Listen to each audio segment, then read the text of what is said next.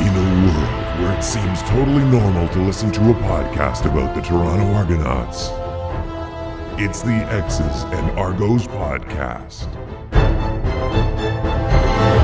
Welcome to the X's and Argos pregame walkthrough brought to you by Funny Bone Broth. Ben Grant, joined as always by JB as we set up for you the Week 12 matchup between your Toronto Argonauts and the Montreal Alouettes. These two teams playing just a few weeks ago at BMO Field. It was a tight one, 30 27. Toronto came away with a win. It was a game that never felt in doubt for Toronto until the last minute when somehow Montreal had an opportunity to to tie or or win the game and they just ran out of time. JB, for the second week in a row, this feels like the biggest game of the year and I expect it to be another good one. Yeah, last week knocked Hamilton out of the conversation for first in the East, and a win this week would knock Montreal out of that conversation. I I would go so far as to say a win uh, against Montreal gives us first in the East. Yeah, I don't think there's any question about that. And I think you come into this game, Toronto knows it, but the thing is, Montreal really knows it too, because we are just talking about Montreal's schedule the, the rest of the way. They need to win this game.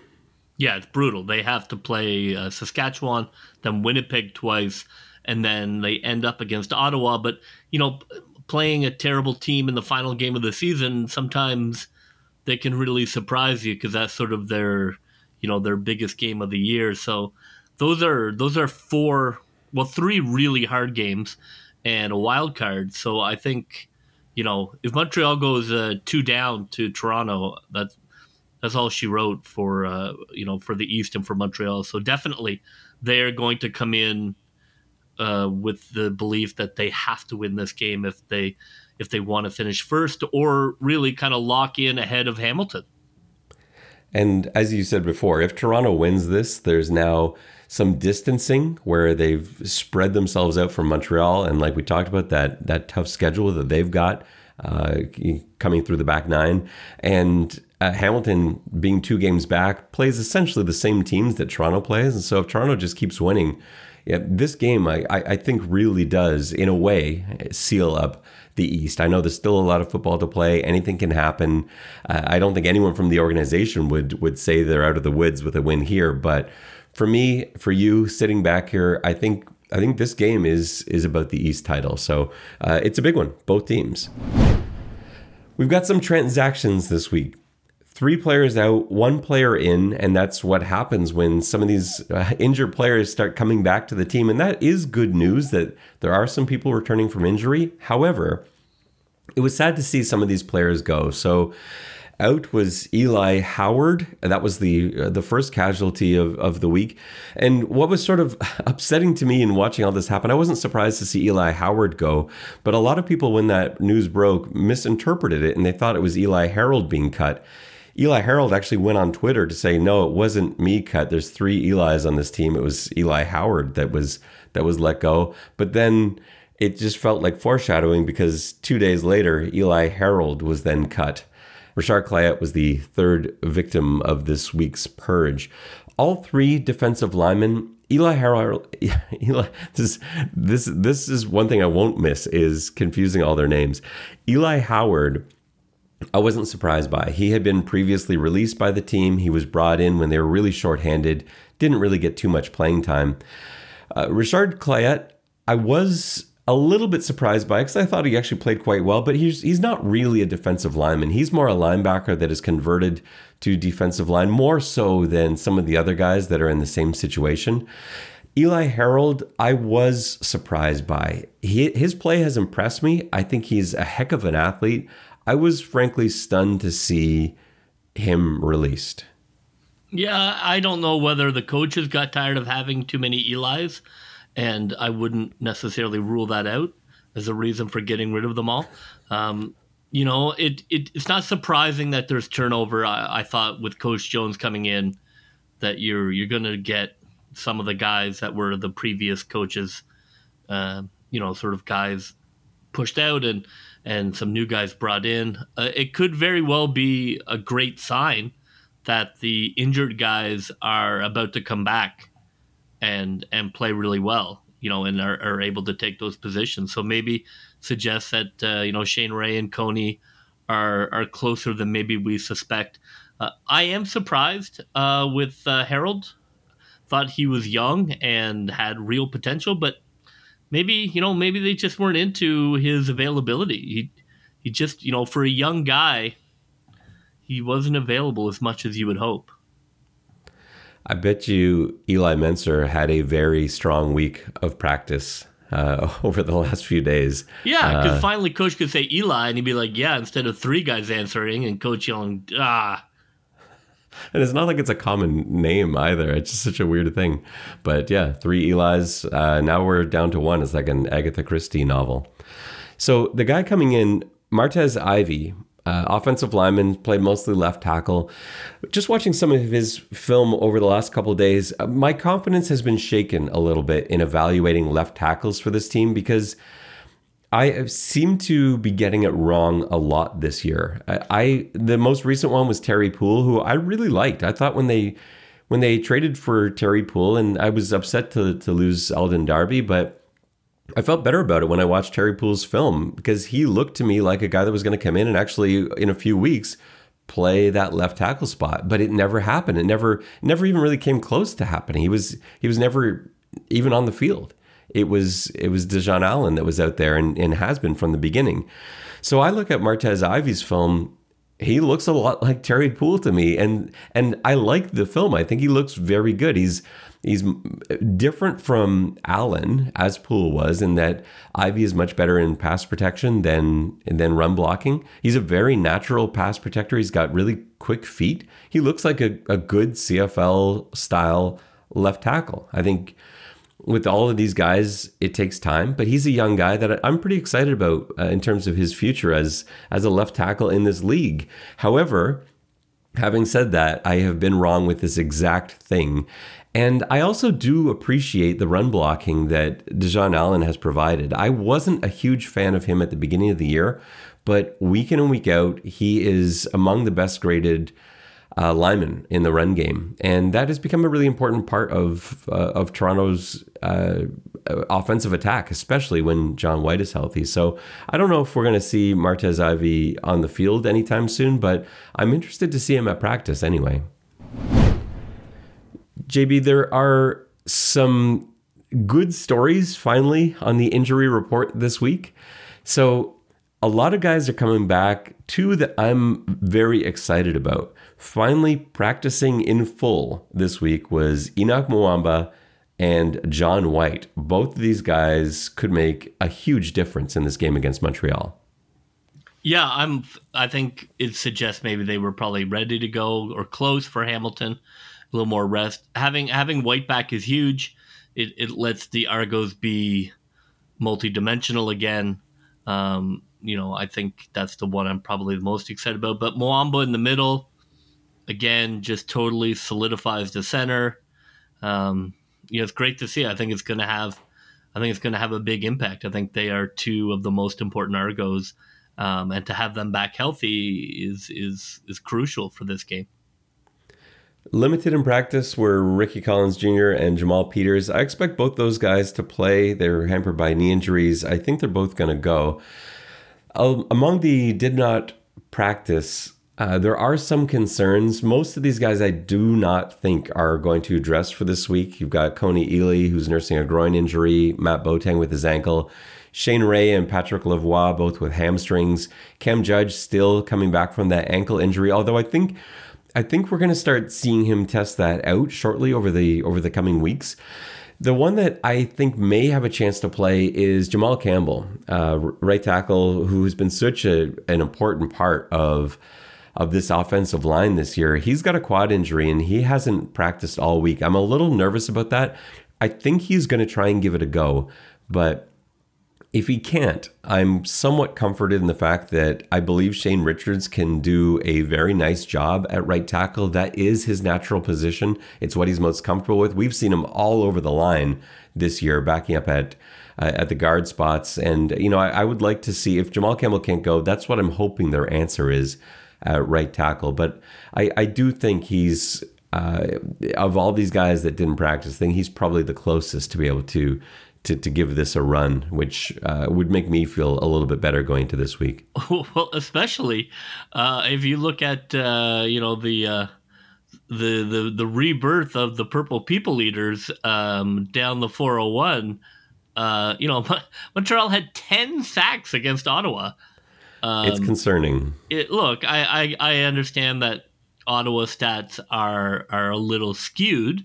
Um, but you know, they're not the JV team. Um, so yeah, I mean, ten sacks is is a lot. Um, that's more than the Argos have for the whole season, I believe.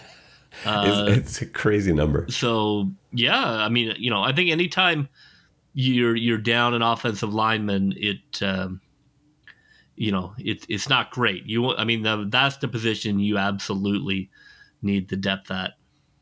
And I would love to see Henoc Muamba back out there on the field. I think that's such a, a huge boost. I, I think, and, and I do think he's going to be out there, but I think he had this game circled from the beginning because, you know, he really wanted to play when Montreal was in town. It just wasn't going to happen. And I think there was no way he was going to let this game come and go without, especially it being in Montreal. So I, you know, I'm, I'm sure he's going to uh, put on a show and it's going to be a big test because we know that Montreal is going to be run heavy. They, you know, we haven't really addressed the the trade for Trevor Harris this week, but Trevor Harris is not going to he's not going to be dressed. He's not going to be playing this week.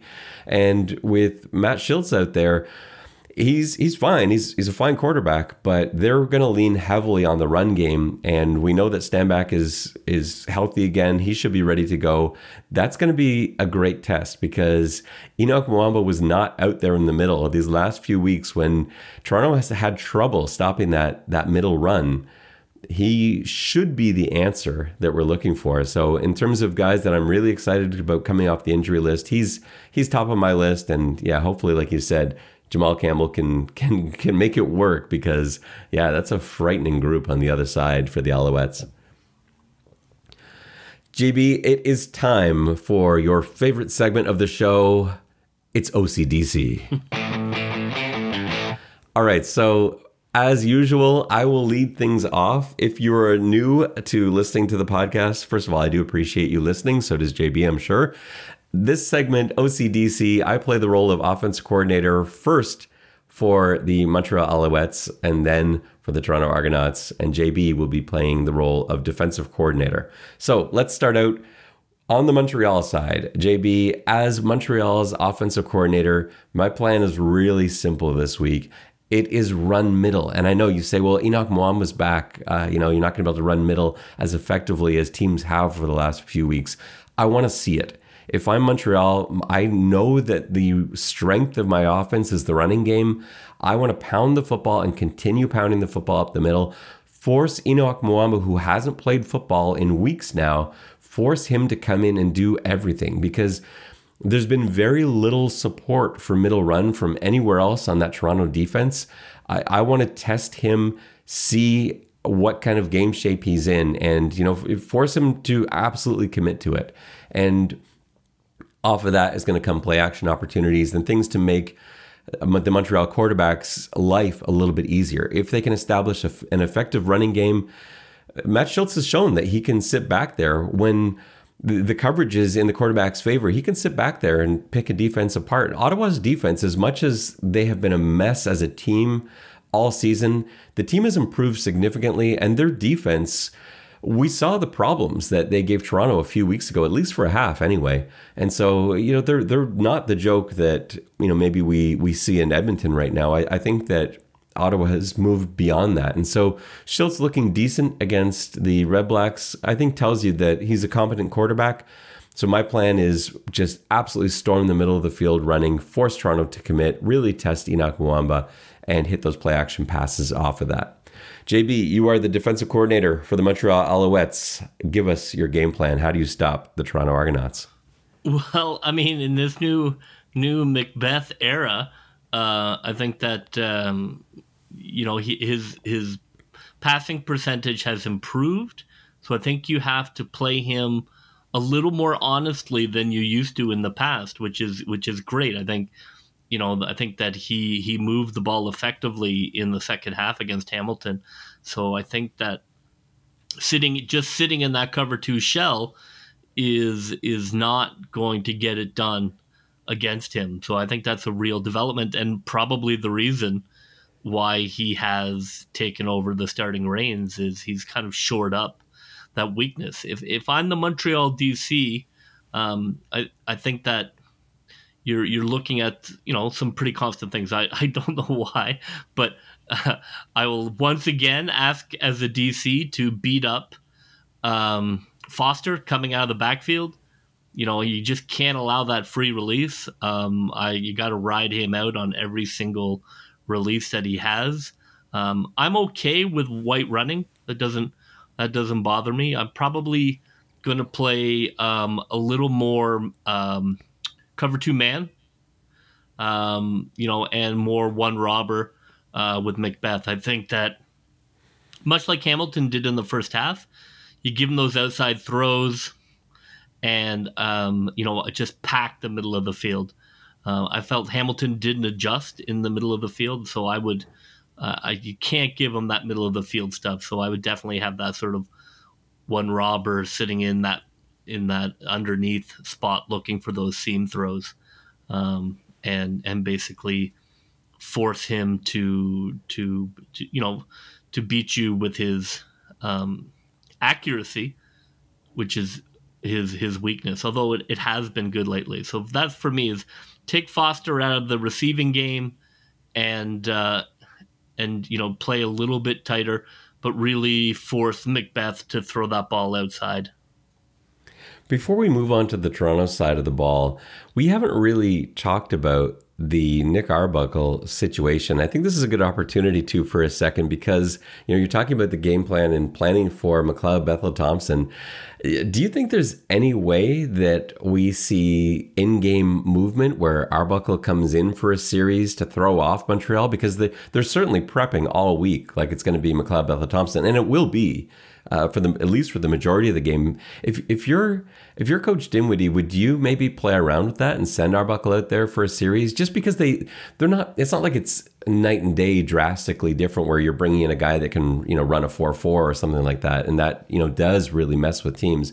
Would you try something like that out? No, I I I don't I don't think there's any evidence that works anywhere. I mean, I know you know they did. I mean, God knows even Joe Montana had it done to him and you know Drew Brees, and you know they bring in a guy off the bench. But I don't think there's enough of a difference. I, I mean, I, I don't even like it when they bring in a guy who has a different skill set. Um, but for you know, I, it doesn't make any sense. I think, you know, look, it's it's a tough it's a tough racket to lose your starting job to an injury, and uh, you know it happens. Uh, I think it puts pressure on the coaching staff. I'm sure that they definitely were thinking about making a change at half, and that's an added pressure um, that they're going to have to deal with again. Because look, if you're not getting it done, you bring the other guy on. Maybe they can make it work. I mean, in the history of football, that usually has not been the case. That you can bounce back and forth. But look, I don't know what the locker room dynamics are. Look, maybe maybe the locker room is behind. If if the locker room's behind both guys, then I think that's a real advantage for the Argos. So, uh, but I think you have to kind of let you know Macbeth go. But God, I don't know. Like if he comes out and has another first half like he did against Hamilton, um, I don't know how you don't bring in a fully healthy Arbuckle uh, for that second half, and I can't imagine that there wouldn't be whispers from the powers that be about needing to get that done too. You know, I think that that wouldn't surprise me at all. If if Arbuckle has a or if uh, McBeth has a terrible first half, I think Arbuckle comes on in the second. But but then last week in, in Hamilton, he didn't have a good first half, and uh, yet uh, Coach Dinwiddie stuck with it. Was stuck with McLeod. I feel like injury might have still been at play there, though. Like it was interesting to watch Arbuckle on the sideline during that game because he he was you know, sort of prowling up and down the sideline with a ball in his hand and looked really anxious to get in there. I actually thought coming out in the second half, I thought he was going in just based on his body language and the way that he was conducting himself. But I guess he was just staying ready. Because, you know, one thing I will say about this situation, and I'm not a huge fan of of the two quarterback system for all the reasons that you've mentioned since this first started, you know, months ago. But I will say that I think Coach Dinwiddie has handled this situation just about as well as a head coach can handle this situation because the quarterbacks, for the most part, have dealt with it very well. And getting to talk to both quarterbacks repeatedly, because quarterbacks are always made available to the media, they both have, been highly complimentary of each other, of understanding the situation. And I think that all goes back to Coach Dinwiddie, who has managed this perfectly, but now may become the biggest test when you've got three quarterbacks who are fully healthy and ready to go. You know, how do you handle this now? Because he hasn't really had to deal with that. There's always been someone that was, you know, slightly banged up or some sort of situation. So, yeah, we'll see. We'll see if the pressure is felt on the sideline this week from I think from I think Coach certainly his experience as a quarterback coach and running that room and having a sense of of how the egos work and how the power dynamics work. I mean, I think that's clearly been a strength of Dinwiddie. And, you know, I think if he had been a defensive coach, this kind of bouncing back and forth, he might have he might have handled um, with less tact, and it might have it might have not gone as well. So I, I think that that's been a great advantage of his experience that he probably has a very good sense of of the dynamics between the two quarterbacks and how to work that. It, I mean, in a sense, this is a huge game for for Macbeth because if he wins this game, I think that locks him in. As much as I locked in on Arbuckle earlier in the season, um, I, I think if if if Bethel Thompson wins this game, I don't think there's any discussion, regardless of performance, of of making a change. That will have been, you know, now, um, you know, four wins in a row. You would have beaten Hamilton. You would have beaten Montreal. I think, I think this is his team uh, heading forward. So it's, it's a huge game for Bethel Thompson. You know, I think it, I think, I think a win here makes it his team, and then, you know, and then you happen to have a really talented backup quarterback. And the last thing I'll say on this topic, you mentioned Coach Dinwiddie's experience as a quarterbacks coach, but let's not forget his experience as a quarterback and that that the famous quarterback room of of Kit Cartwright's back in in Winnipeg, where you've got a starter in Kevin Glenn, and then you've got Ryan Dinwiddie, Cliff Kingsbury, and Zach Taylor, all sort of you know fighting for that backup role, and there is there is Dinwiddie playing in the Grey Cup, and so you talk about a guy that knows the value of having quarterbacks ready to go and ready to play and this idea that you know his philosophy uh, that you need more than one starting quarterback I, am sure that carries back to his experience in winnipeg. I, I don't know what the situation was like and how prepared he felt you know for that for that Grey Cup appearance but i have to think any quarterback in that situation. And obviously it didn't you know didn't work out that well for him but i think anyone in that situation would always want to be more prepared. And i think he's made it his mission to make sure all three of these quarterbacks are ready for the game at all times. So you know i think that probably is where a lot of this comes from all right, JB, we've completely uh, derailed our OCDC segment. I feel like we almost need to play that sounder again. Here's the second half of OCDC. well, my, my plan for Montreal is very brief.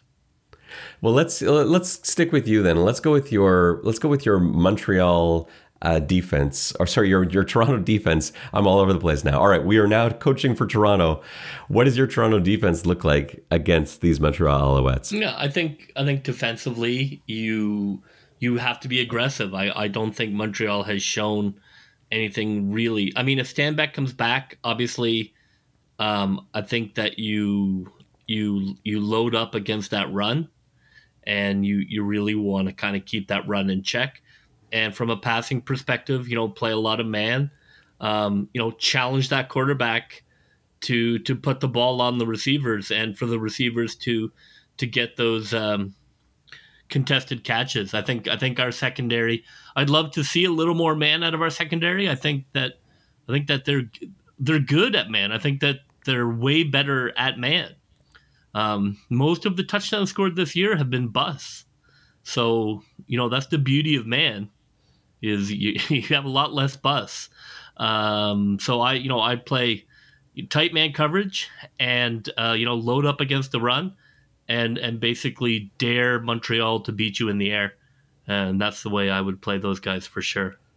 I love your plan. I think that's a great plan, especially because this is not Vernon Adams who can hit those home runs with that kind of frequency. We haven't really seen that from Matt Shiltz the same way. So, yeah, I love your plan of uh, playing man, sending heat. Uh, you throw him off, force him to make a perfect throw because he hasn't really shown the ability to do that or again one, and again and not, again. You know, uh, one is really what I talk about when I say man. Yeah, and that's fine. I'm no, no. I wouldn't say run out there with zero. I don't think that's ever a good idea. But yeah, cover one's great. You can run that. You can run that most of the game against this team. Now that said, I don't think there's any chance we see this. I think what we're going to see is a ton of run blitzing and that deep shell bend but don't break. I think Shiltz is going to put up 320 yards of passing offense, but the Toronto defense largely keeps them off the scoreboard because that just seems to be what Coach Jones has sent out there every week since he's arrived. So I don't think it's going to change this week. Yeah, I mean, I think that I do think it is a nice test to see how well Toronto. I mean, the, you know, they did in Hamilton. Look, and if you got to run blitz, you have to run blitz. But you know, ideally you don't.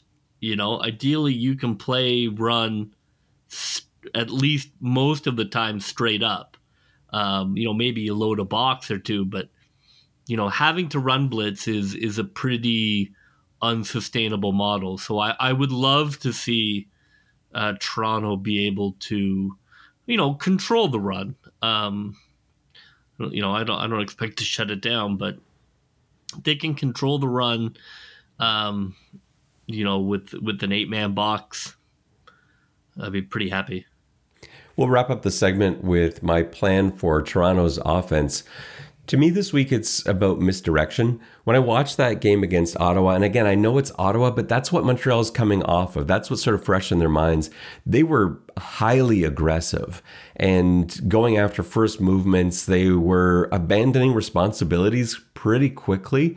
And so, with that in mind, I want to see misdirection. Both backs should be healthy. I want to see both backs there in the backfield, use them, create misdirection out of that. I want to see counters, which we still have not really seen from this offense. I know that's not a huge part of of Coach Dinwiddie's system. I wouldn't mind seeing a few thrown in there this week. I want to see jets. I want to see motion coming across from receivers, and I want to take advantage of that aggressive Montreal defense. And uh, specifically talking about the aggressive play from their linebackers who were all over Ottawa last week. I think with some misdirection, you can at least keep them at bay and something needs to be done about that that lethal pass rush because I don't want McLeod sitting back there. He got teed up so many times last week. He was just continually on the ground, standing in there taking hits. That can't continue. And so by establishing misdirection through the run game and really pounding the football after that, that's going to open things up for McLeod Bethel Thompson as that pass rush slows. So that's my plan. Misdirection, pound the football only pass when you absolutely need to, and then that will start opening things up, opening up opportunities for McLeod Bethel Thompson, and hopefully it forces Montreal's defense to come in and allows him to start taking deep shots. The deep shots that Hamilton sort of took away last week because the run game wasn't a threat. Toronto simply wasn't able to move the ball consistently on the ground with DJ Foster alone. So I think the return of John White opens that back up again. And I wouldn't be surprised to see a couple of long touchdown passes from McLeod Bethel Thompson, but I think they will be set up from that uh, from that run from that run game of Toronto, where Montreal has to commit more defenders to it. JB, it's time for one thing. What is your one thing for Week 12 against the Owls? well, I, I I have I think you know as I reflected upon this run out of a lot of things I'd like to see. I, have actually seen most things, which has been great. Uh, I think I'd love to see Mon- I'd love to see Toronto keep Montreal under um, 100 yards rushing. Um, I, I, I was going to say 120, but 100 is kind of the classic line. Um, I'd love to see that. I'd love to see a game plan where we went in with a goal to stop the run and uh, we were able to do it. So I'm going to say 100 under 100 yards rushing. For me, I've done this one before, and I think it applies this week as well. I I want to see the Argonauts not turn over the ball in any capacity. That's more than just on the offensive side; it's special teams as well. I do not want to see any punts blocked. I don't want to see turnovers on downs from stuffed quarterback sneaks that we've seen. I certainly don't want to see any fumbles. I don't want to see any interceptions. This is a game that Toronto should win. Toronto is the better team. There's no question about that in my mind. And I feel the only way Montreal wins this is if they win the turnover battle, which I know that hasn't always been the case this season, even recently. Uh, Toronto's found a way to somehow make up for that at times. But I, I just think that's an easy way to win this game. If Toronto just hangs on to the football, I think this is a, a, a, game that has to be a Toronto win. So my one thing, no turnovers. Prediction time, JB. Where are you going for this Week 12 matchup? What's your prediction? Well, would you like me to go first again so that you can copy it? Is that is that the arrangement we have? That I, I was almost mine, exactly on. I will say, I say last week, and then you say okay. yours. Is that yeah? Uh, I think uh, there's some role reversal going on here. So you, you don't even remember what the picks are. Well, I was reminded. So, uh, yeah. Lori, who's a, a wonderful fan and a, and a terrific follower of the podcast and the website, uh, she reminded me that my prediction in the Hamilton game was almost exactly on.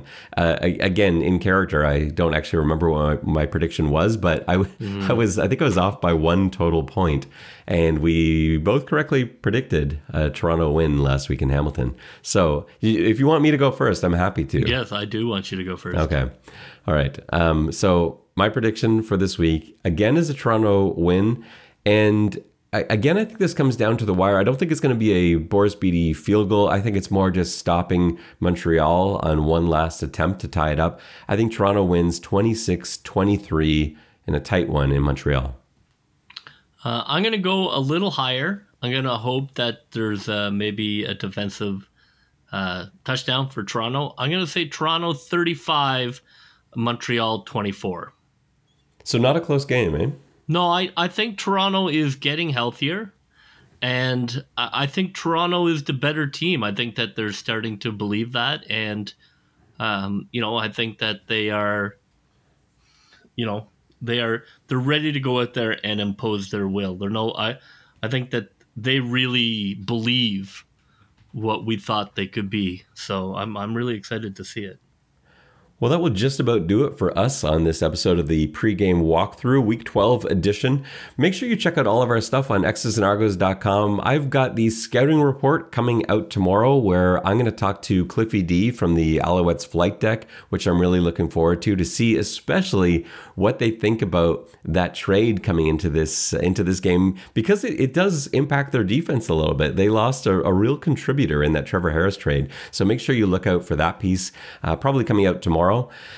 And uh, of course, uh, we'll have all your post game stuff. Make sure you check our post game reaction podcast after the game. We usually get it out. Actually, we always get it out same night. Sometimes it's in the wee hours of the morning. But if you want to stay up for that one, we'll have that for you as well as JB's report card. So all that will be coming your way following the Montreal Alouettes game.